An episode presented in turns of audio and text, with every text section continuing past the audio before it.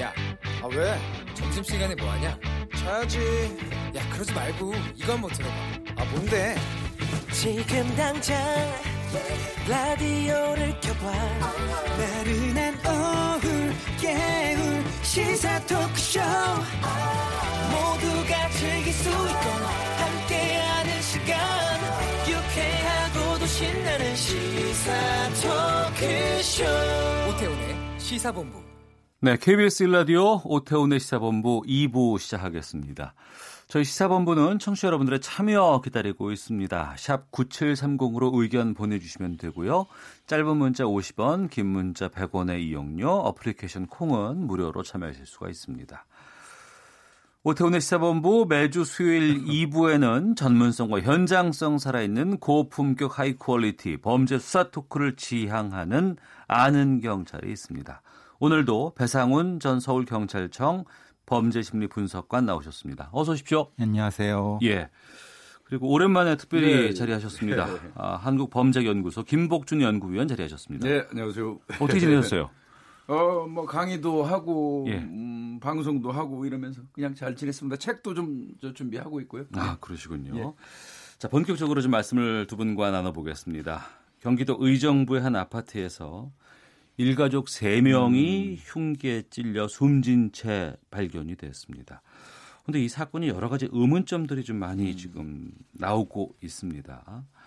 최초 신고자는 아들이었고 당시 옆방에서 자고 있었고 깨나 보니까 이 일이 이렇게 벌어졌다고 하는데 먼저 어떻게 된 사건인지 정리를 좀 부탁드릴게요. 네, 이 사건은 그저께 경기도 의정부시에서 발생한 한 아파트에서 발생했던 사건인데요. 네.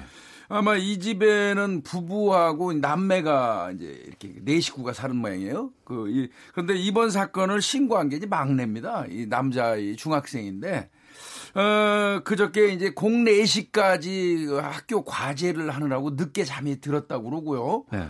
어, 아침 한 11시 정도에 눈을 떴는데 본인을 평상시 같으면 깨워주는 엄마가 있었는데 안 깨워주고 하니까 어, 퍼뜩 놀라가지고 깨서 엄마 방에를 가봤더니 어, 어, 엄마 방에 없고 아무도 없고 그 누나 방에 그 아버지와 엄마와 누나가 사망한 채로 이제 이 그 있었다. 네. 그거를 이제 음 119에다가 이 아이가 신고를 해서 이 사건이 시작이 됩니다. 아이고, 그 신고하면서 얼마나 놀랐을까 싶은데요. 그렇죠. 충격이 많이 컸을 겁니다. 어, 평생 가는 충격이겠죠. 예.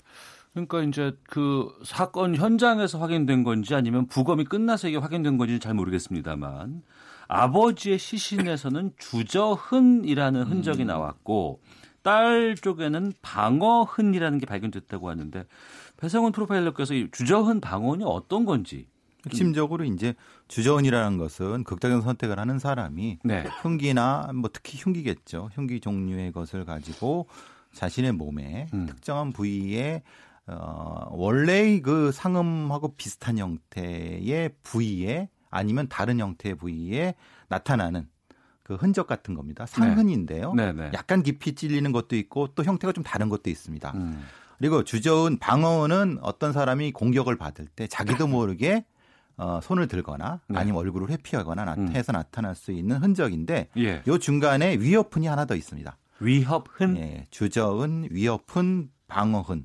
위협은 이제 우리가 어떤 칼을 가지고 다른 강도라든지 이런 걸 하는 범인일 때 네. 그걸 또뭐 뭐 일정한 좀뭐 잠깐 조금 조금씩 찌르는 형태의 것을 음. 이 왜냐면 요 말씀드리면 좀 호- 혼동되는 부분이 있기 때문에 그러는데 예. 주요하게 현장에서는 주저은과 방어은을 나타나는 건 주저은은 보통 극단을 선택하는 사람들이 가지고 있는 음. 일반적인 상흔이기 때문에 그런 거고 예. 방어은은 어, 흉기라든가 둔기를 막기 위해서 어, 무식적으로 나타나는 흔적 음. 이런 것들이 나타나면은 그 전체적인 현장에서의 에, 사, 이제 뭐 저, 변사의 이유를 설명할 수 있는 거죠. 네, 사건의 이 형태를 본다고 하면 지금 경찰 쪽에서는 남편이 아내와 딸을 살해하고 본인 스스로도 극단적인 선택을 했다. 이럴 가능성이 높은 것으로 보고 있는 것 같고. 그런데 좀 여러 가지 좀 의심되는 부분들도 좀 생기는 부분들이 있거든요. 두 분은 어떻게 보세요, 이 사건을? 아, 일단은 어, 딸의 방에서 어, 세 사람이 사망한 채 발견이 됐다는 얘기는 어, 일반적이지 않잖아요. 부부라면 안방에서 같이 있었어야 하고 딸은 따로 있어야 되잖아요. 그럼에도 불구하고 딸의 방에서 세 명이 동시에 있었다는 얘기는 어, 아버지가 딸의 방으로 갔을 가능성이 저는 많다고 보이고요. 예. 아, 그 다음에 이제 이건 그 뭐 우선순위를 좀 따져봐야 될 거예요. 사망한 순서를 이제 따져보는 게 굉장히 중요할 것 같은데 가장 이제 중요한 거는 조금 전에 배 교수 설명하셨지만 주저흔이 있다는 얘기는 일반적으로 주저흔은 극단적인 선택을 할 때 망설임의 표식이에요. 어. 그러니까 이 아버지 같은 경우는 본인이 극단적인 선택을 하는 과정에서 망설였다는 것을 간접적으로 시사하는 거고요.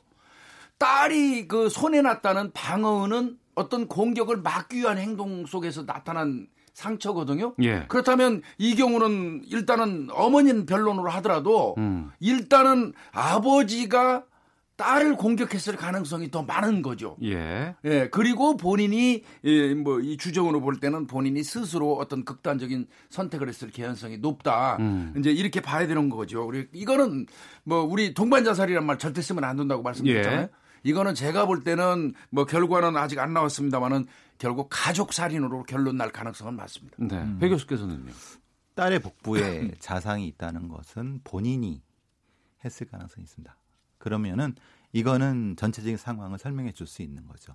주요한 힘의 방향이 세 사람한테 한 사람이 있는데 그 중에 어, 한 사람한테 다른 형태의 깊이로 찔렸다고 하면 그거는 예. 스스로 어. 그리고 그것을 어떤 뭐 이걸 이제 마무리 짓기 위해 좀 표현이 그렇습니다. 그러기 위해서 아버지가 공격했을 가능성이 있을 수 있는 거죠. 이게 심리적 변화를 나타내는 겁니다. 아, 잠깐만요. 딸이 스스로? 예, 예, 예. 이런 예를 들면 이런 거죠. 예, 예를 들면 이제 같이 이렇게 극단 선택을 하자라고 아. 했을 때그 선택을 못 하는 경우도 존재할 수 있거든요. 예, 예. 그래서 이제 그런 형태들을 쥐게 봅니다. 이 부분은 이제 어 목적적인 목적에 하는 상흔 자체를 비교해서 놓고 보거든요. 예. 지금 경찰에 따르면 숨진 부부가 최근 채무 관계로 다툼을 벌였다고도 하고 사업체를 남편이 운영을 하다가 실패해서 경제적인 어려움도 토로했다고 합니다. 근데 이런 경우에는 주로 유서가 많이 좀 등장을 하거나 이 부분들을 남겨놓고 이제 이런 선택을 하는 경우가 있는데 이번엔 유서가 발견 안 되고 있잖아요. 근데 이제 유서라는 거는 꼭 요즘에 이제 그 SNS나 휴대폰으로 누구한테 본인의 어떤 극단적인 선택을 암시하는 방법으로도 많이 해요. 네. 어, 그렇기 때문에 이제 그 부분을 경찰이 이, 밝혀낼 겁니다. 그런데 유서는 꼭 문서로 남기는 게 유서는 아니거든요. 음. 다만 어, 저는 그렇게 생각합니다. 이 세 사람이 사망했음에도 불구하고 현재까지 유서로 보이는 흔적들이 안 나타나고 있다는 얘기는 네. 다소 우발적일 가능성이 많다고 봐요. 아, 우발적일 수 치밀하게 있다. 계획을 짰다면 오히려 유서 같은 거 이런 어떤 흔적을 남겼겠죠. 예. 그래서 이 사건은 어, 그 계획을 사전에 짜고 이 실행에 옮긴 거라고는 좀 보기 어렵겠다 이런 생각은 들어요. 어. 음, 보통 심리부검하는 사람들이 우리나라에서 한 3천 건을 했던 심리부검가라든가 예. 프로파일러 2기 중에 한 사람도 이제 심리부검을 하는 전문적인 사람이 있는데 80%가 유서가 없습니다. 아 그래요. 예, 예. 이 우리는 거꾸로 알고 있는데 네. 전체적으로 어, 자사 심 그런 선택하는 사람들은 유서를 남길 만한 정신 상태도 없는 겁니다. 어. 실제로 어떤 목적을 가지는 누구를 미워한다. 음. 그래서 거기에 따르는 걸 쓴다라고 하는 경우에는 목적에 따른 유서가 있을 수 있는데 네. 거의 대부분은 남기지 않거나 음. 형태가 좀 어, 무형적일 수가 있습니다. 네. 말하자면 어, 이 종이 쪽지를 조금 찢어서 몇 자 쓰거나 아니면 문자 메시지 조금 한 줄 쓰거나라는 형태가 훨씬 더 많습니다. 음. 우리가 베르테르 같은 사람들의 그 장문의 유서를 우리가 변형적으로 본다 그건 천만에 많습니다. 그런 유서는 아주 적습니다. 네. 그렇기 때문에 보통의 어떤 이런 이런 선택에서 자 이걸 보는 것은 동기를 찾는 과정에서 이 속에서 찾겠다는 거지 음. 전체 케이스에서 얘기했다는 거는 그건 아닙니다. 예. 그러니까 상당수의 추정이라든가 여러 가지 추측들 가운데 나오는 것이 극단적인 선택을 가족 간에 하는데 흉기를 쓰는 것은 좀 드물다라고 네, 얘기하는 게 앞서 말씀하신 우발적인 것과 연동이 있다고 보시는 저, 건가요? 저는 그렇게도 봅니다. 이게 에, 치밀하게 어떤 가족 간의 이 동반 어떤 이 극단적 선택을 했다면은 사전에 좀 계획을 짜가지고 좀 더 편안한 방법으로 목숨을 끊을 수 있겠죠. 어, 이 경우는 굉장히 고통이 수반되는 형태의 그, 그 어, 선택이거든요. 음. 그랬기 때문에 이거는 저는 계획이라기보다는 우, 어, 우발적인 어떤 이런 상황이 연출됐을 거라고 그 무게를 둡니다. 네. 그래서 이제 우리가 보통 이런 걸 볼 때 누가 시도를 했는가가 중요합니다. 누구의 음. 시점인가가 중요한 겁니다. 잘 보시면 아시겠지만 몇 년 전에 서초동에서 케이모 씨가 비슷한 선택을 한 적이 있습니다. 근데 자기는 못 죽었습니다. 음. 거기도 매우 비, 아, 참혹하게 했는데 그거는 가해자의 시점입니다. 그, 그 도구를 사용한 사람의 시점이라는 겁니다. 네. 지금 이것은 세 명이 죽었기 때문에 세 명 모두한테 왜 이렇게 참혹하게 하느냐라고 하지만 그건 그렇게 보면 안 되는 거고 그걸 도구를 사용한 사람의 시점에서 는 다르고 음. 거기에 그것을 죽은 사람의 시점은 다르죠. 그렇기 음. 때문에 이 오히려 음. 케이스가 역으로 케이스가 이런 경우는 대단히 참혹한 경우가 더 많습니다. 네. 왜냐하면 네. 그 공격자의 시점이기 때문에 그렇습니다. 음. 추가로 그 아들의 심리 치료가 상당히 좀 필요한 시점이 아닌가 음. 생각이 들어요. 어떤 도움 같은 것들이 있어야 된다고 보세요? 음, 기본 예, 음, 하세요. 예, 예, 기본적으로 심리 치료라는 거 하는 것은 어, 지금 상태의 문제입니다. 어, 그러니까 이것을 잊어야 될 것인가, 예. 아니면 무엇인가를 더 채워야 될 것인가를 심리 분석가들과 상담가들이 정확히 판단을 해야 됩니다. 이 어. 아이의 상태에 대해서. 예. 그건 뭐냐면 뭘 받고 뭘 말했고 뭘 행동했는지를 아직 모릅니다. 음. 그건 본인이 얘기한 내용이지만 그건 사실 심리적 블로킹이 많이 들어갑니다. 네. 실제로 자기가 얘기했다 하더라도 이 엄청난 상황에서는 기억이 왜곡될 수가 있습니다. 어. 그래서 적어도 며칠이나 일주 이상은 정확히 이 아이가 뭘 받고 뭘 들었고 뭘 했는지에 대한 판단을 한 다음에 이것을 기억을 막을 것인가 다시 한번 무엇을 그 저기 채워줄 것인가에 대한 판단이 있어야 되는 거고요. 어. 무조건 상담 심리한다고 쫓아가서 좋은 얘기는 이건 천, 천만에 맞습니다. 아 오히려 좀 민낯을 제대로 좀 확인을 하고 그렇죠. 이 아이가 도대체 어떤 상태인가를 판단한 다음에 예. 그 다음에 심리 치료가 들어가는데 물론 이 그 심리 치료는 최소한 6개월, 어. 길게는 3년까지도 갈 수 있는 상황입니다. 이건 굉장히 심각한 트라우마가 있기 때문에 그렇습니다. 우선 당장은 경찰의 입장에서는 유일하게 살아남은 사람이 그 아이이고 또 신고자이기 때문에 그 아이를 대상으로 해서 조사를 하지 않을 수는 없어요. 예. 아, 그러나 이게 이제 형사들이 그냥 다이렉트로 그 아이를 붙들고 조사를 하는 형태는 굉장히 위험하고요. 음. 2차, 3차 피해까지 줄 수 있거든요. 그래서 네. 이 경우는 이제 심리 전문가를 동원해 가지고 일단 심리를 좀 상담하게 한 이후에 그 사람하고 협의해 가지고 경찰이 필요한 부분을 어, 진술을 받는 형태로 어, 신중하게 조사가 진행될 겁니다. 음. 두 분께 마지막으로 이 부분 질문 드리고 다음 주제로 좀 넘어갈까 하는데요. 이전부터 계속해서 김복준 교수께서도 그런 말씀하셨습니다만 이 극단적 선택에 대해서 계속 하지 말아야 된다는 얘기들 꾸준히 해오셨고 음. 용어 선택도 바꿔야 된다고 말씀해 주셨습니다. 예, 예. 왜 부모가 뭐 자기가 뭐 여러 가지 위기에 몰려 있다거나 음. 뭐 힘들다고 하더라도 왜 아이까지 이렇게 해야 되느냐라는 그런 부분들이 있거든요. 네. 어떻게 이거 막아야 된다고 보세요? 지금 아까 조금 전에 제가 가족 살인 이야기를 했지 않습니까? 가족 살인이 전체 살인 사건의 34%가 된다고 그래요. 물론 네. 숫자가 많다 보니까 이 퍼센테이지는 높을 수밖에 없겠죠. 통계상.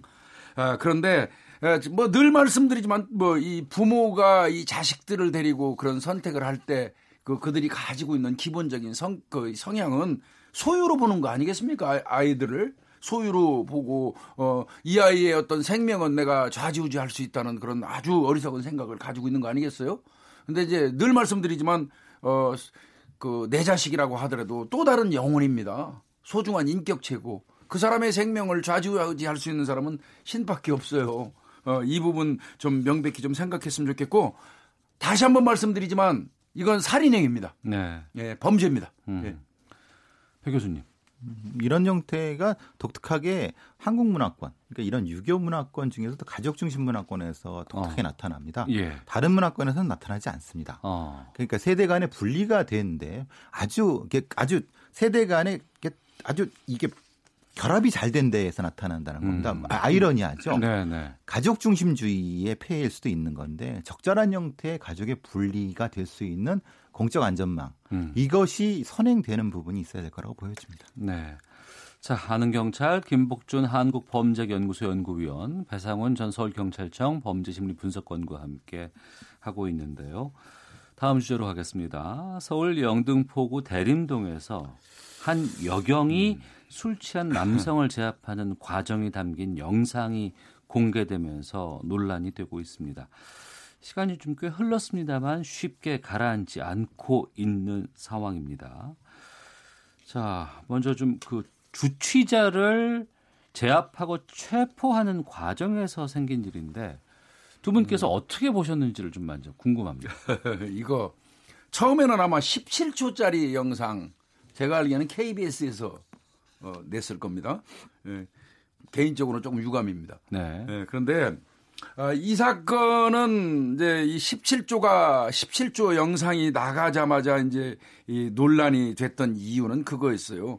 어, 체포하는 과정에서 여경이 밀리고 있다.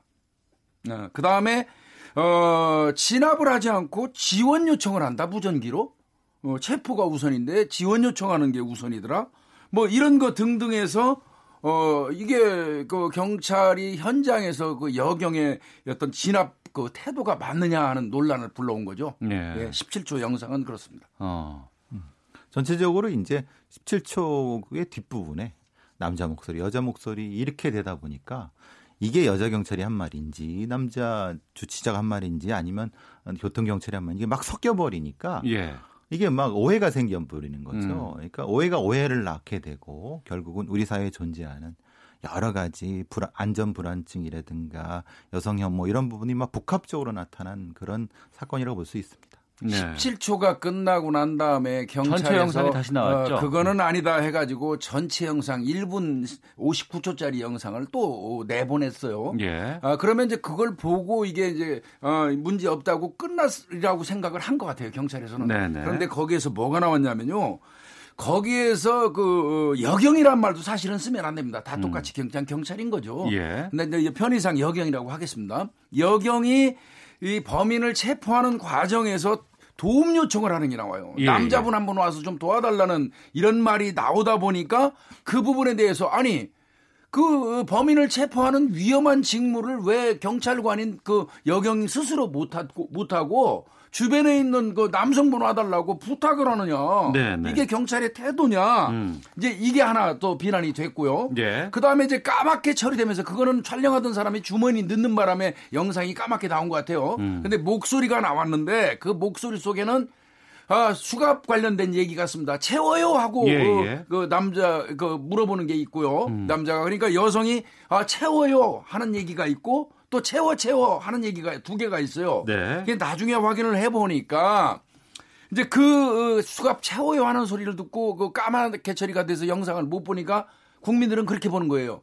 아니 수갑도 못 채워가지고 그 주변에 있는 민간인한테 수갑을 채워달라고 하고 결국 채워요 하고 얘기하는 그 여자 목소리는 여경이고 네. 어 채운 사람은 그러면 민간인이냐 음. 그 수갑을 민간인으로 알고 채우게 하는 게 말이 되느냐 예. 이 얘기였어요. 예. 근데 나중에 결과는 아니었죠. 음. 그 수갑을 채운 사람은 길 건너편에 있던 교통경찰관이 와서 여경한테 채워요 하고 물어보고 어, 여경이 채워요 하니까 채웠던 거고요. 예. 그리고 결국 경찰이 채웠어요. 음. 또 다른 목소리 채워요 채워요 하고 했던 목소리 하나는 그 영상을 찍고 있던 식당 여주인의 목소리입니다. 어. 그러니까 결국은 어, 팩트는 다 아니었던 거죠. 네. 예.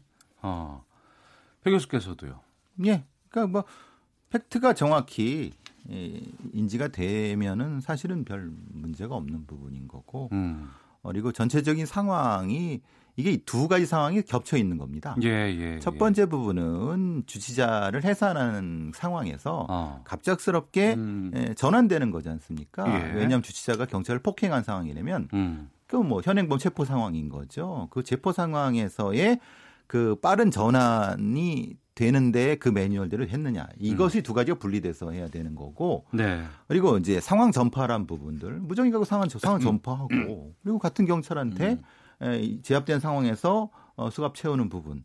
그게 뭐가 문제되는지에 대한 것을 전체적으로 Q&A로 했으면은 음. 문제 될거 하나 없습니다. 네. 근데 이제 무슨 이제 그게 오해가 되다 보니까 되는 거죠. 그러니까 두 분께 그 질문을 좀 드리고 싶은 거예요. 두 분께서는 이제 경찰의 몸 조직에 네. 몸을 담고 있었던 분이었고 오랫동안 그 조직을 음. 아시는 분들인데 지금 뭐 인터넷이란가 SNS 상에서는 뭐 여경 무용론이라는 것들이 나오고 체력 측정이라든가 이런 데서 네. 너무 특혜가 많다. 여경은 무슨 뭐 내근자 위주로 본인들이 하려고 한다. 이런 혐오 현상까지도 막 퍼지고 있거든요. 네. 거기에 대해서 어떤 입장인지를 좀 듣고 싶습니다. 일단은 내근을 그러면 그 체포하는 과정에서 완력이 남성 경찰관보다 약하니까 여경들은 어 채용해서 내근으로 돌리고 남성 경찰관들이 체포하는 대로 가라고 하면 그 역시 차별입니다. 예. 내근을 원하는 남성 경찰관들은 그럼 전부 체포하는 현장에 나와서 일해야 되고 모든 여경은 그러면 내근을 해야 됩니까?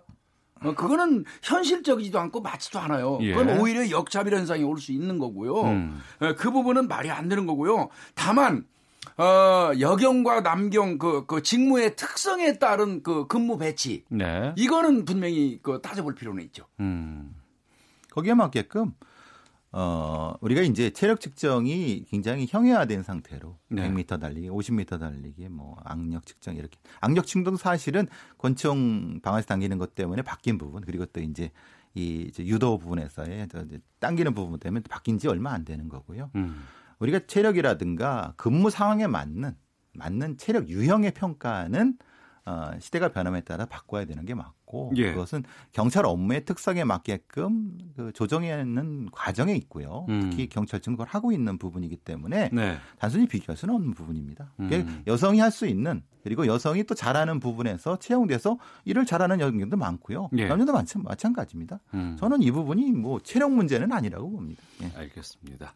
자, 청취자 299 하나번 쓰시는 분께서 김복준 연구위원님 걸걸한 목소리 오랜만에 들으니 정말 반갑습니다라고 의견 보내주셨습니다. 자, 수요일 아는 경찰 김복준 한국범죄연구소 연구위원 배상훈 전 서울경찰청 범죄심리 분석관과 함께 했습니다. 오늘 두 분 말씀 고맙습니다. 감사합니다. 헤드라인 뉴스입니다. 문재인 대통령이 오는 2025년까지 연구개발에 연간 4조 원 이상을 투입하는 등 바이오일스 산업을 차세대 주력 산업으로 육성하겠다고 말했습니다. 미국 정부가 북한이 다시 단거리 탄도미사일을 발사하면 유엔 안전보장 이사회에 대응을 요구하겠다는 방침을 관계국에 밝힌 것으로 전해졌습니다. 1분기 가계빚이 1,540조 원으로 집계돼 증가세가 둔화됐지만 여전히 소득보다 빨리 불어난 것으로 나타났다고 한국은행이 밝혔습니다. 경찰관에 대해 폭력적으로 공격할 경우 경찰관이 경찰봉이나 전기 충격기를 사용할 수 있도록 하는 기준이 마련됐습니다. 심각한 위해가 우려되는 치명적 공격 때는 권총 등의 사용이 허용됩니다. 현대중공업노조가 대우조선 인수에 따른 법인 분할에 반대해 오늘 파업을 벌이고 서울에서 집회를 엽니다. 지금까지 헤드라인 뉴스 정한나였습니다. 이어서 기상청의 최용우 씨 연결합니다. 네, 미세먼지와 날씨 정보입니다. 오늘 미세먼지 농도 괜찮은데요. 대부분 서울을 포함해서 보통 상황을 보이고 있습니다. 초미세먼지 농도 또 미세먼지 농도 모두 괜찮은 편이고요. 내일은 일부 서쪽 지역으로 조금 높아질 수가 있겠습니다. 오늘 맑은 하늘 유지가 되면서 시정도 좋습니다. 가시거리 대부분 20km 이상 보이고 있고요. 특히 인제나 홍천, 함양 등지로는 최고 50km까지 정말 깨끗하게 멀찌감치 시야가 트여 있습니다. 오늘 하늘 한번 올려다 보시고요. 먼 산 한번 바라보시면 정말 다른 거 느끼실 겁니다. 모레까지 이렇게 맑은 하늘 이어지겠고요. 또 월요일 다음 주에는 전국에 비 소식이 있는데 이때 기온이 좀 떨어집니다. 그 전까지는 기온이 계속해서 높게 올라 여름 더위가 다시금 찾아올 텐데요.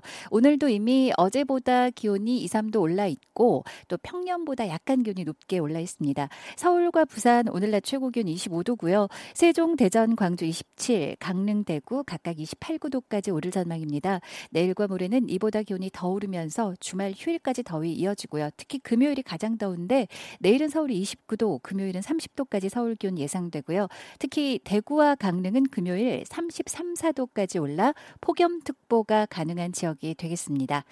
계속해서 바람은 강합니다. 오늘까지 강원 산지 바람 강하겠고요. 또 건조해서 동해안을 중심으로 또 경북 내륙과 함께 건조특보가 내려져 있는 곳이 있는데요. 서풍이 지속 되면서 지형적 영향 때문에 동해안은 대기가 더 메말라 가겠습니다. 화재 예방에 주의를 하셔야 되겠습니다. 볕이 워낙 뜨거운 하루입니다. 자외선 차단에도 신경 쓰시고요. 오늘 오존 농도도 전 권역이 나쁘겠습니다. 지금 서울 기온은 25.5도입니다. KBS 미세먼지와 날씨 정보 전해드렸고요. 계속해서 이 시각 교통 상황 정리합니다. KBS 교통정보센터 박소영 씨입니다. 서울 시내 남대문로와 을지로 정체가 심한데요. 2시부터 대우 조선 해양빌딩 앞에서 집회가 있을 예정입니다. 이 집회 후에 행진도 예정돼 있어 지금 광교 사거리에서 을지로 입구 쪽으로 두 개 차로가 막혀 있습니다. 여파로 일대 정체가 심하니까요. 가급적 멀리 우회하셔야겠습니다. 간선도로에서는 올림픽대로 공항 쪽으로 반포 부근에서 사고가 발생했는데요. 3차로가 막혀 있어서 정체가 되고 있습니다. 영동대교부터 20분 정도 걸리고 있고요. 반대 잠실 쪽으로는 한남 부근에서 1차로를 막고 작업을 하고 있어서 동작부터 밀리고 있습니다. 강변북로 구리 쪽 성산에서 마포까지 밀리고요. 고속도로에서는 오늘 중부 내륙간 고속도로 창원 쪽으로 여주 분기점부터 역시 정체가 심한데요. 감곡 부근에서 2차로를 막고 작업을 하고 있습니다. 여파로 7km 구간 지나기가 어렵고요. 반대 양평 쪽으로도 감곡 일대 2km 구간에서 밀립니다. KBS 교통정보센터였습니다.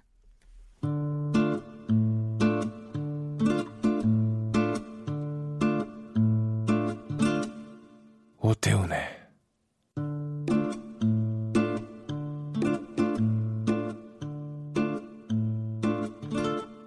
시사본부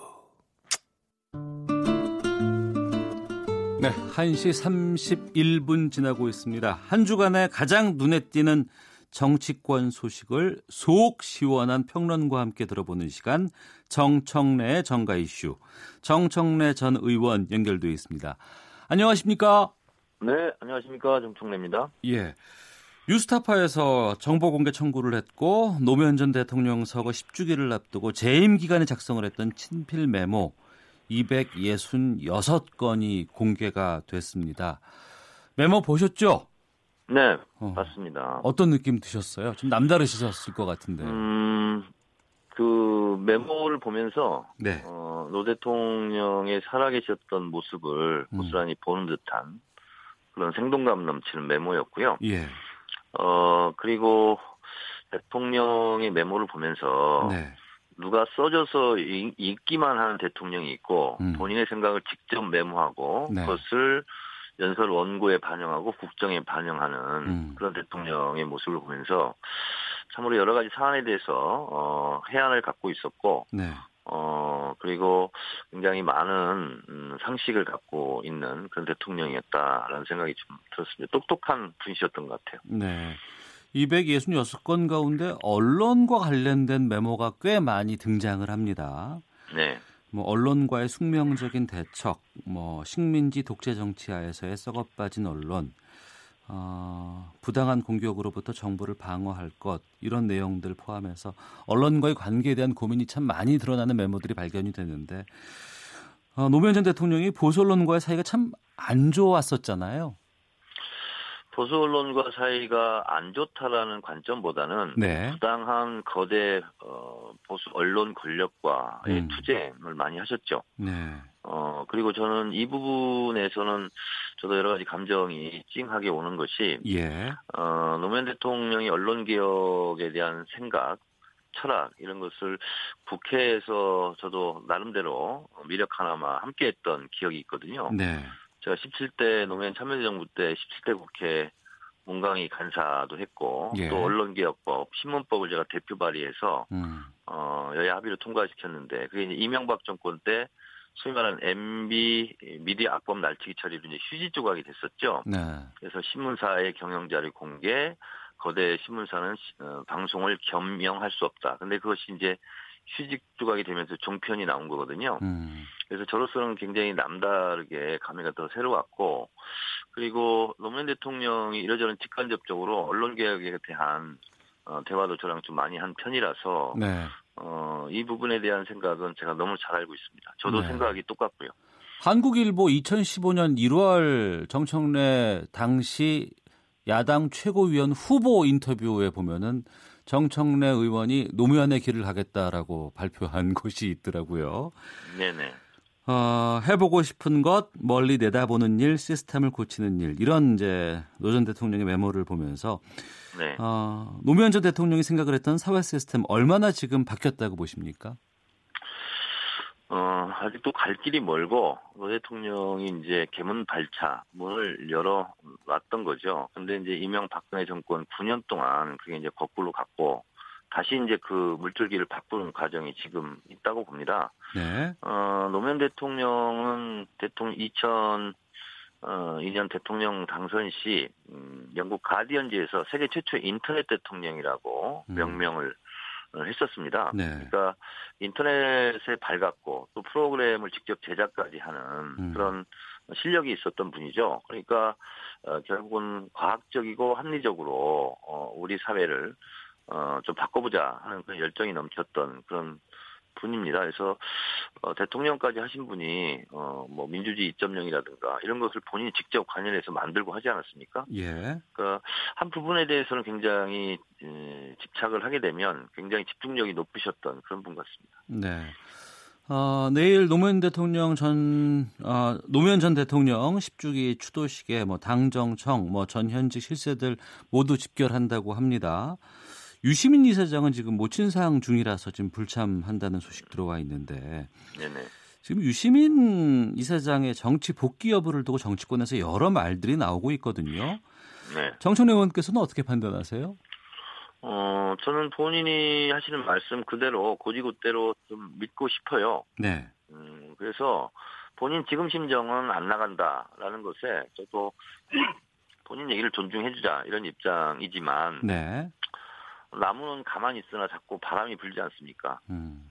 그러면 가지도 흔들리고 어, 줄기도 흔들리고 뭐 흔들릴 수 있, 죠 어, 그래서 저는 정치권에 들어오지 않겠다, 출마하지 않겠다 네. 어, 해서 다시 나온다 해서 그것을 비난받을 일은 아니다. 음. 이런 생각이 듭니다. 국민이 부르고 시대가 부르면 네. 그 당신은 왜 안 한다고 해놓고 하는 거야?라고 어, 욕할 수는 없는 문제다 이렇게 생각을 합니다. 좀 네. 더 추이를 지켜보시면 될 것 같습니다. 네. 아, 지난 5.18 기념식 관련 이후에 지금 계속해서 독재 논란이 나오고 있습니다. 황교안 대표가 어제 진짜 네. 독재자의 후예는 김정은이고 문 대통령이 대변인 역할을 하고 있다. 이런 취지의 발언을 했어요. 뭐 듣기에 따라서는 뭐 대변인 지시다 뭐 이렇게 들릴 수도 있는 발언까지 지금 나와 있는 상황인데 이 부분은 어떻게 보시는지요?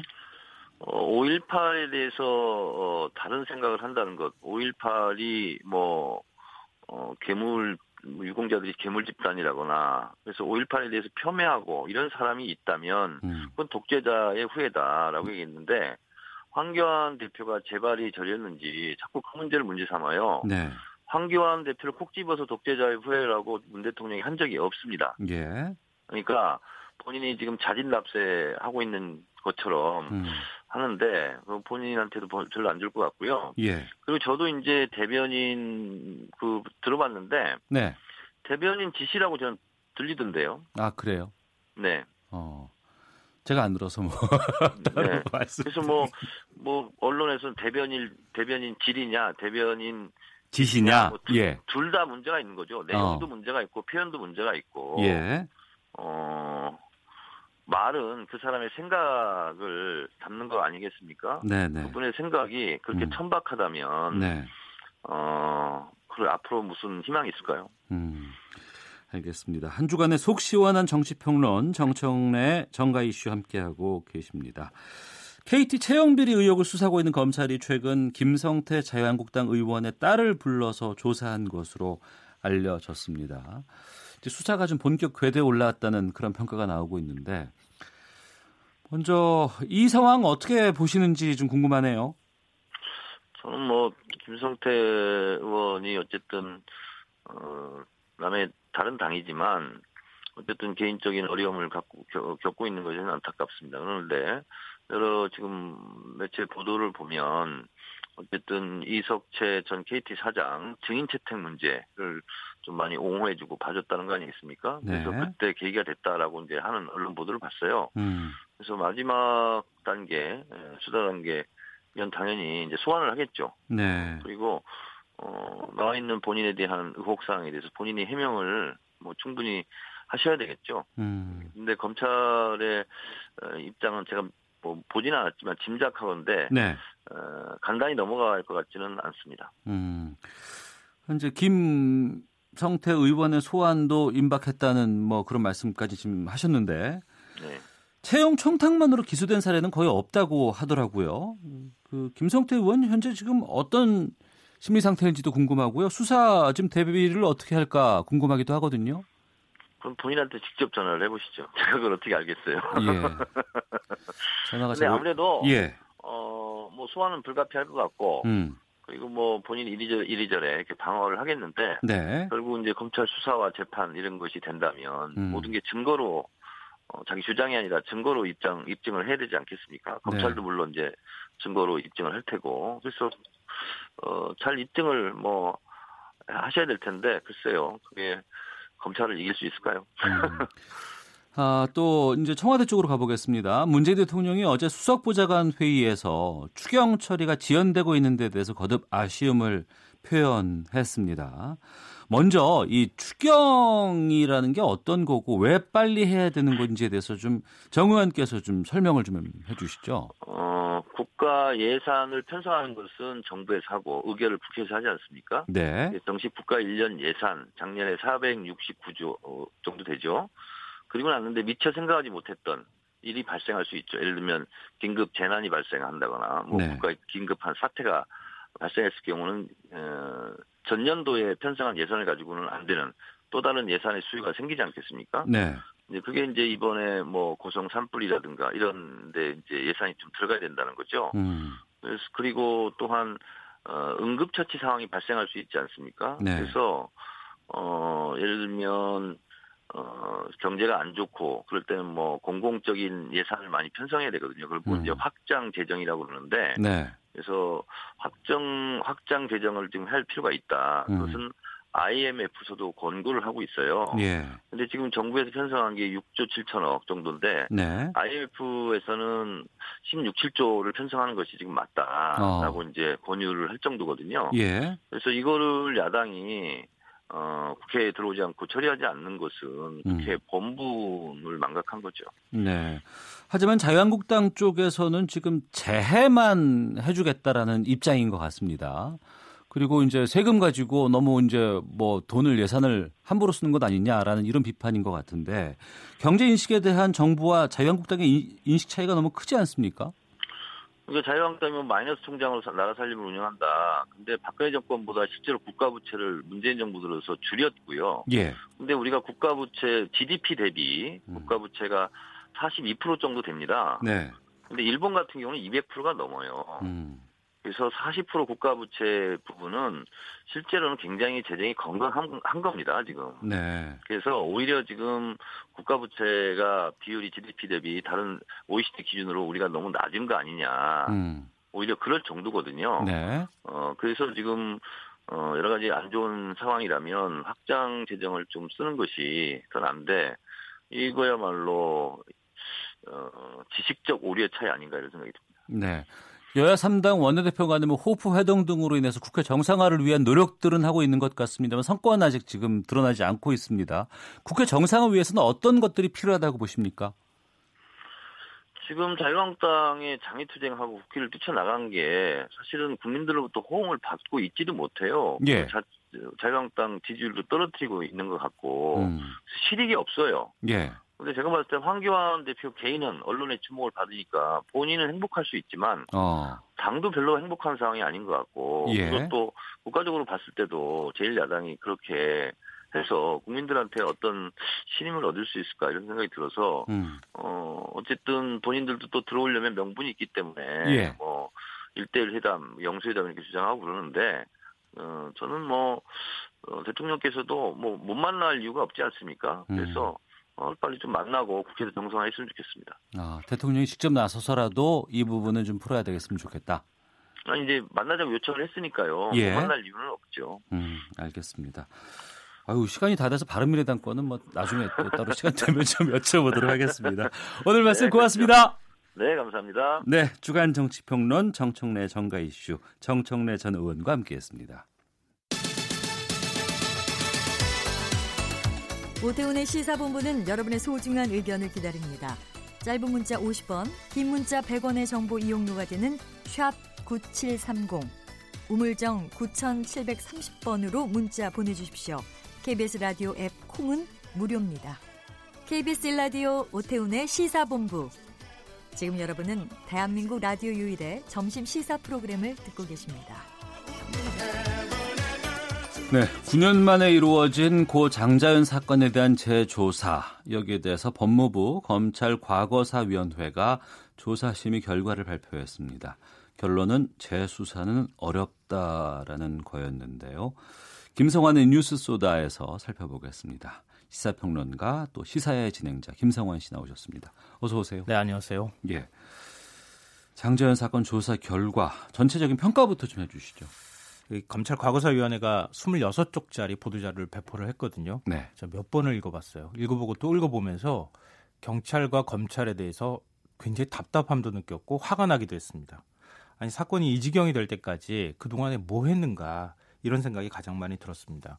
그러니까 장자연 씨 사건은 좀 복잡한 게 아니에요. 사실 들여다보면은 네. 그러니까 2009년 3월 7일이었었죠. 20대 여배우가 스스로 목숨을 끊었습니다. 예. 그러니까 3월 13일 KBS가 기획사 대표의 강요로 사회 유력 인사에게 술 접대를 하고 잠자리를 강요받았다. 이런 내용의 장자연 씨가 남긴 문건을 보도하지 않았습니까? 네. 그 직후에 경찰이 수사에 착수를 했어요. 근데 그랬더라면 제대로 수사했더라면 사건의 실체를 충분히 규명할 수 있었는데 검찰 과거사위 조사 결과를 보면은 경찰과 검찰 모두 사건을 제대로 수사하지 않았습니다. 아, 조사 결과에도 그게 나와요. 네. 예. 그러니까 그런 내용이 거의 대부분을 차지해요. 음. 가해자가 누군지 확인할 수 없도록 제가 느끼기에는 사건을 아예 뭉개버렸습니다. 예. 그러니까 수사한 증거도 지금 남겨놓지 않은 상황입니다. 음. 그러니까 우리나라 수사기관의 현 주소를 적나라하게 확인할 수 있는 그런 보도자료였다 이렇게 생각합니다. 그러고 보니까 별로 복잡한 사건은 아니에요. 왜 아니죠? 예. 10년 전에 여배우가 스스로 목숨을 끊었는데 그 끊은 이유가 억울하다라는 이러한 유서들이 발견이 됐고 이런 부분들을 보도가 된 상황 아니겠어요. 그러니까 지금으로 따지면 10년 전이지만 네. 당시에 수사할 때는 그렇죠. 스스로 목숨을 끊은 바로 직후부터 수사에 들어간 거거든요. 예, 수산 들어갔는데도 불구하고 이 사건이 지금 유야무야 돼버린 상황이었고. 그렇죠. 그래서 9년 만에 재조사가 이루어진 건데, 자 의혹을 좀 하나씩 살펴보겠습니다.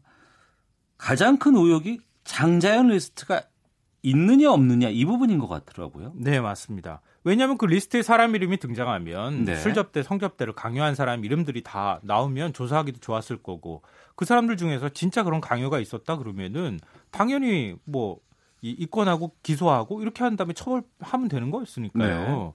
그, 그러니까 장자연 리스트가 있는지 그 존재 여부에 굉장히 큰 관심사가 몰릴 수밖에 없었는데요. 근데 과거사위 조사 결과를 보면 장자연 씨가 사망한 지 닷새 뒤 그러니까 3월 12일 장자연 씨의 유족 장 씨의 전 매니저 유장호 씨 그리고 윤지호 씨가 이 봉은사에서 만납니다. 그래서 유장호 씨가 일곱 장으로 된 문건 원본과 사본을 유족한테 건네요. 네. 그 자리에서 유족이 모두 태워버렸다는 겁니다. 음. 그럼 최소한 태우기 전에 그 문건에 무슨 내용이 있는지 알, 확인할 수 있었지 않았겠습니까? 예. 근데 유장호 씨는 경찰 조사에서 편지 형식의 세 장에, 그러니까 총 일곱 장이었는데 그 중에 세 장에 소속사 대표인 김종순 씨와 싸우면서 조심해야 할 사람들의 명단이 기록돼 있었다 이렇게 음. 진술을 했습니다. 이게 일종의 리스트가 되는 거예요. 네. 장씨 유족도 어디 회사에 누구라는 식으로 문건에 이름이 있다 이렇게 진술을 했고요. 네. 윤지원 씨도 법정에서 비슷한 진술을 했어요. 음. 근데 조사단은 장자연 리스트에 있다고 진술된 13명의 이름까지 추려냈다는 거예요. 네.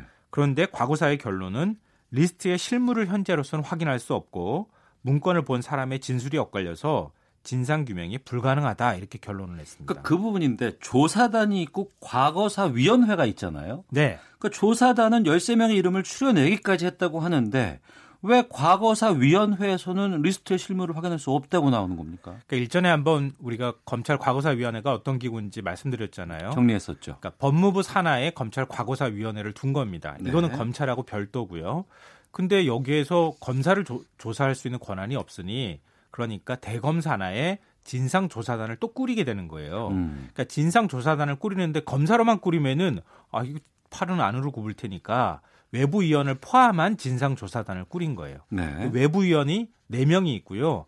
내부 위원이 2명, 검사가 2명이 들어가 있어서 6명으로 구성되어 있는데 그 안에서 격렬한 논쟁이 벌어졌다는 겁니다. 네. 그러니까 외부 단원, 외부 위원 4명은 장자연 리스트는 존재했을 가능성이 높다. 음. 지금 방금 전에 제가 설명드렸잖아요. 예. 그걸 근거로 해서 이렇게 설명을 했는데 검사 2명은 여기에 동의하지 않았다는 거예요. 음. 리스트가 있었는지 지금에 와서 밝혀내는 것이 무슨 의미가 있느냐? 의미 있는 거 아닙니까? 아, 검사들 입장에서는 이거 우리가 지금 한다 하더라도 수사에도 이거 기소까지 가기 어렵다 이렇게 본 아. 측면이 있는 것 같아요. 예. 그러니까 조사단 다수 의견에 따라서 조사단은 장자연 리스트가 존재했을 가능성이 높다 이렇게 명시를 해서 보고서를 올린 거예요. 조사 조사단이. 결과를. 예. 그랬더니 이 법무부 검찰 과거사위원회가 그걸 받아서 다시 검토를 한 거죠. 네. 검토를 해서 봤더니 아까 제가 말씀드렸던 것처럼 현재로서는 확인하기가 어렵다 이런 결론을 내렸다는 겁니다. 음. 그래서 지금 외부 단원들이 반발을 하고 있는 거예요.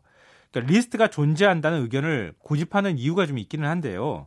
왜냐하면 경찰 조사 당시에 유적이 문건의 내용에 대해서 진술을 했고요. 수사관이 종이와 펜을 주면서 봤다는 문건 내용에 대해서 한번 써보라 이렇게 했다는 거예요. 증거가 있겠네요, 그러면. 그게 만약에 수사 기록이 첨부가 됐으면 남아 있을 거 아니겠습니까? 예. 그런데 남아 있지 않다는 거예요. 어. 그리고 어, 봉은사에서 문건을 태울 당시에 유족이 무슨 일이 생길까봐 네. 혹시 무슨 일이 생길지 모르잖아요. 그래서 네. 녹음기를 들고 가서 음. 녹음을 다 했다는 거예요. 아, 그래요? 예. 어. 그래서 수사에 참고하시라면서 경찰에 넘겼다는 거죠. 네. 수사 기록에 이게 또 없어졌습니다. 그러니까 사건의 수사 기록 인, 있고 없고의 차이가 큰데 그게 지금까지 남아 있지 않으니까 어. 검사들 입장에서 보면 아, 지금 남아있지 않은데 어떻게 실체를 규명하냐 이렇게 나오는 거고 남아있지 않은 것들도 확인을 해야 될 것 같고 또 사라진 게 이것뿐만 아니라면서요 또. 굉장히 많이 사라졌다는 거예요. 그래서 음. 제가 앞서 말씀드렸던 것처럼 답답하기도 하고 화가 난다고 말씀드렸는데요. 그러니까 전체적으로 경찰과 검찰의 수사 과정이 다 허술했고 지금 남아있는 기록이 없다고 해도 과언이 아닙니다. 그러니까 장 씨가 사망한 지 8일 만에 경찰이 장 씨의 주거지에 압수수색했잖아요. 이는 보도가 좀 많이 됐던 건데 침실 위주로만 압수수색을 했고요. 옷방은 수색도 하지 않았고 음. 침실 여기저기 수첩이나 메모장이 굉장히 많았고 네. 화장대, 핸드백에 보관된 명함도 많았는데 이걸 압수하지 않고 그대로 뒀다는 거예요. 네. 압수수색 시간은 불과 57분에 불과했고요. 음. 그나마 장 씨가 자필로 썼던 다이어리와 수첩, 휴대폰, 컴퓨터를 압수를 해서 가져왔거든요. 근데 휴대폰 세대와 컴퓨터 메모리 칩 두 개에 대해서 디지털 포렌식까지 마쳤습니다. 그럼 그 결과물을 엑셀 파일로 만들어서 CD로 만들어 만들기까지 했다는 게 다 나와 있는데 네. 지금 수사 기록에 첨부가 안 돼 있어요. 아, 사라져 버렸어요. 만들었다는 기록은 있지만 그 CD가 없다는 거잖아요. 예. 더구나 장재현 씨가 사용한 핑크색 휴대폰을 경찰이 가져갔다고 하는데요. 네. 압수한 휴대폰 세대의 압수물 사진에는 이 휴대폰이 또 없다 그래요. 음. 그러니까 디지털 포렌식 결과 통신 기록 복원도 다 했는데 이것도 지금도 남아 있지 않습니다. 네. 그러니까 수사 검사 입장에서 본다면 경찰이 예를 들어서 그런 기록을 넘기지 않고 수사 기록이 기록상으로만 남아 있다 그러면 그 사본이든 뭐든 다 복사해서 넘겨라 이렇게 했어야지 마땅한 것이고 네. 만약에 수사 기록을 넘겨 받았다면 그거를 잘 첨부해서 철을 만들어서 기록을 보관하고 있었어야 하는데 검사 입장에서도 그거 남기지 않았다는 겁니다. 네. 그래서 제가 사건을 다 뭉겨버렸다는 말씀을 드린 거예요. 음. 그리고 나서 보면은 지금 그 조선일보 사주일가와 관련된 의혹 이 부분도 상당히 좀 논란이 되지 않고 있습니까? 조선일보 측이 굉장히 반발하고 있으니까 논란이 안 될 수가 없는 건데요. 과거사회의 결론은 조선일보 측이 압력을 행사해서 경찰과 검찰의 부실한 수사가 이뤄졌고 결국 사건은 은폐되는 결과를 낳았다. 이거였습니다. 그러니까 장재현 씨가 남긴 문건에는 조선일보 방사장이라고 하는 사람이 등장하고요. 또 방사장의 아들이라는 사람이 등장합니다. 네. 이게 문건에 딱 기록이 남아 있으니까 두 음. 사람을 조사 안 할 수가 없는 상황이잖아요. 예. 그래서 경찰이 수사에 착수를 했어요. 음. 그런데 조선일보는 경영기획실장을 중심으로 해서 전사적인 대책반을 꾸렸다는 거예요. 네. 경찰의 중간 조사 결과 발표, 발표 직전에 사건 관련자한테 전화를 걸어서 방 사장과 장재현이 무관하다고 하고 진술을 해달라 이런 부탁까지 했다는 게 어, 과거사위에서 확인한 결과입니다. 네. 그리고 조선일보는 그러니까 사회부장이 조현호 당시 경기청장을 찾아가서 문제의 이런 발언을 했다는 건데요. 조선일보는 정권을 창출할 수도 있고 퇴출시킬 수도 있다. 음. 이 부분은 조 전 청장도 법정에서 인정한 사실이거든요. 예. 이게 만약에 사실이라면 특수 협박죄가 성립될 수 있는데 과거사회는 공소시효 7년이 지나서 이거 처벌하기 어렵다 이렇게 결론을 내렸습니다. 음. 그러니까 조선일보 방 사장 아들과 관련된 의혹도 마찬가지인데요. 예, 예. 경찰이 방 사장 아들이 누군지 인물을 조사하지 않았겠습니까? 그리고 특정도 했어요. 방 사장 아들이 누군지. 2008년 10월 28일 술자리에 참석한 사실까지 확인을 하고 술 접대까지 받은 사실을 확인했지만 더 이상 수사가 진행되지 않았습니다. 이 외에도 11월 14일 김종승 사장 네. 그러니까 소속사 대표하고 어. 이 방 사장 아들이란 사람하고 통화한 내역도 발견이 됐는데 네. 그러면은 추가로 접대를 받았을 가능성이 있잖아요. 근데 수사 검사는 통화 내역을 모임 당일과 다음 날 이틀치만 딱 확인하고 말아버렸어요. 음. 더 확인을 했으면은 넓게 확인했으면 더 나올 가능성도 있었는데도 불구하고 네. 수사팀 소속 경찰관이 진상조사단에 증언을 했는데요. 수사 상황을 조선일보 법조팀이 다 알고 있었고 진술서를 실시간으로 받아보더라. 경찰이 사건을 송치할 무렵에 기록 전체를 아홉 부 복사해 갔다는 얘기를 들었다. 수사팀 소속의 경찰관이 직접 네, 얘기한 거예요. 이런, 얘기도 했다는 거예요. 예, 예. 그러니까 조선일보 방사장을 찾는 수사도 마찬가지인데 문건에는 2008년 9월경에 조선일보 방사장이라는 사람과 룸살롬 접대에 그 장재현 씨를 불러서 이 그 아까 말씀드렸던 김종승 사장이 잠자리를 요구하게 만들었다 이런 내용이 문건에 나와요. 네. 이거는 이제 남아 있는 거니까 음. 경찰은 그러면은 조선일보 대표이사가 제일 의심스러울 거 아니겠습니까? 예. 근데 휴대전화 통화 내역 기록을 확인을 했는데 단 한 달치만 확인했다는 거예요. 음. 근데 이 휴대전화 통화 기록 남아 있는 휴대전화도 통화 기록이 한 30몇 건, 40건도 안 있는 통화 내역, 아, 휴대폰이었다는 거죠. 네. 그러면 이 조선일보 사장은 굉장히 바쁘거든요. 음. 30여 건만 통화 기록이 있다 그러면 다른 휴대전화가 있는지 의심해서 봤어야 되는데 그런 것도 확인하지 않았다는 거고요. 실제로는 술접대 받은 사람이 조선일보 그 대표이사 사장이 아니고 방시 일가의 또 다른 사장이었어요. 음. 근데 해외 출장을 갔다는 이유로 수사도 하지 않았다는 겁니다. 예. 부실 수사를 했다는 거죠 한마디로. 앞서서 이제 뭐 부실 수사했다고 하시고 허술하다라고 말씀하셨습니다만 좀 의도적인 은폐까지도 지금 의심되는 정황이 참 많이 과거 사위는 그렇게 밝히고 있습니다. 설명을 듣다 보니까 이게 좀 사건 초기에 제대로만 했었어도 참 답답하다 이런 생각이 좀 그랬었으면 어땠을까라는 안타까움이 드는데 앞으로 뭐 할 수 있는 건 없는 건가요? 그러면? 아, 다시 재조사를 또 들어갈 수 있겠느냐 이런 부분인데요. 네. 지금 앞서 말씀드렸던 것처럼 수사 기록이 다 날아가 버렸잖아요. 재조사가 과연 가능할까? 이런 음. 의문이 좀 들고요. 네. 과거사위가 제안을 했는데 압수수색 과정에서 기록이 누락되는 일이 없도록 실무 지침을 만들어라. 이렇게 검사나 경, 경찰이 그냥 통째로 날려버리면 앞으로 그렇게 하자. 네, 그렇게 좀 해라 이런 거고요. 만약에 수사기관 종사자가 증거물을 은폐하는 경우에 네. 법 왜곡 행위를 처벌할 수 있는 법적 근거도 마련할 필요가 있다고 제안을 했습니다. 아직도 그런 게 없나 봐요. 네, 아직은 없습니다. 뉴스 소다 시사평론가 김성환 씨와 함께했습니다. 고맙습니다. 네, 고맙습니다. 예, 오태훈의 시사본부 수요일 순서 마치겠습니다. 내일 뵙겠습니다. 안녕히 계십시오.